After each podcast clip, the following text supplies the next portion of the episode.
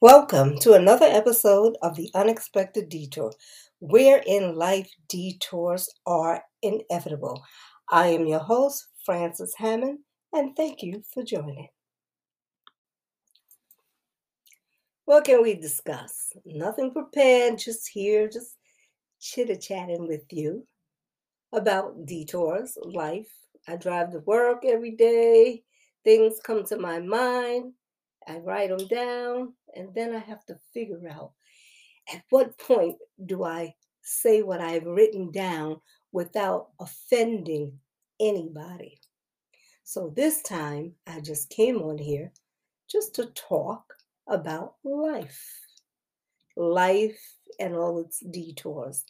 And I am sure we have all had this one big detour for the past two years where interacting with people is crazy because you can no longer interact with them because of what had happened.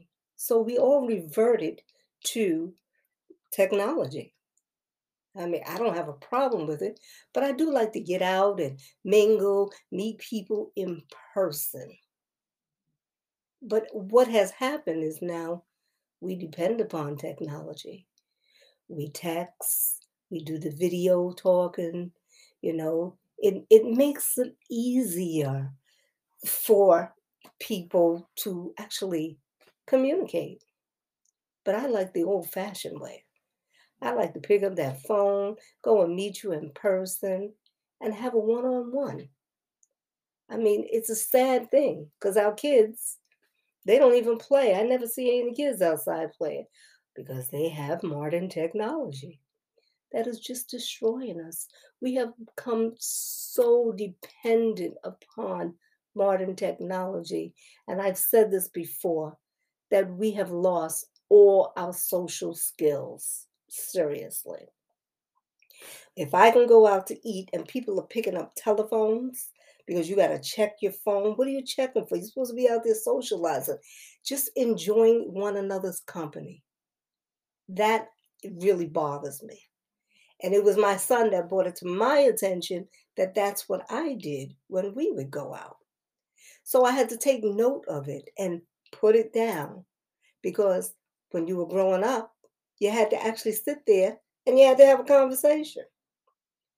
So modern technology is fine, but it has created a barrier where people no longer communicate in person. They rather do it by video or however they do it, you know, because I know back in the day when you had to communicate, we didn't have a video, just like it was brought to my attention about these cell phones and how, you know, people they leave messages. But back in the day, growing up, we didn't have a cell phone.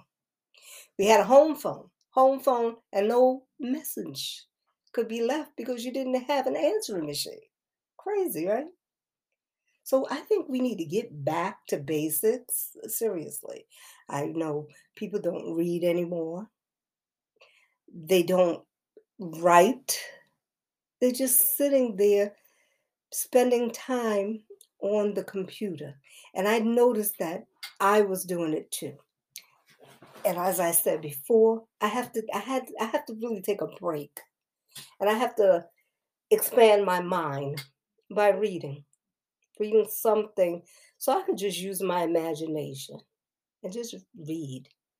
So doing podcasts for me helps me to do that. Even though my stories are really true stories, you know, I can be use my creativity which is something a lot of people lack, to tell a story, to tell about yourself.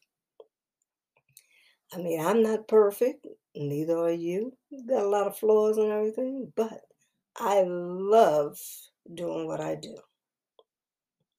I seriously enjoy creating these podcasts.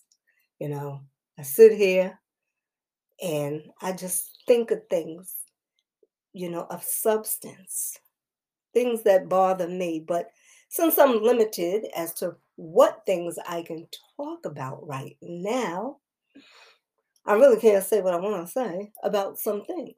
So I just keep it short and talk about life. So, how many detours have you been on? Let me see. My whole life, a lot of detours, lots of them. I've overcome them, thank God.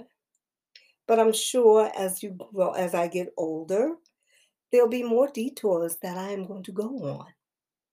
And I will share them with you as I go forward.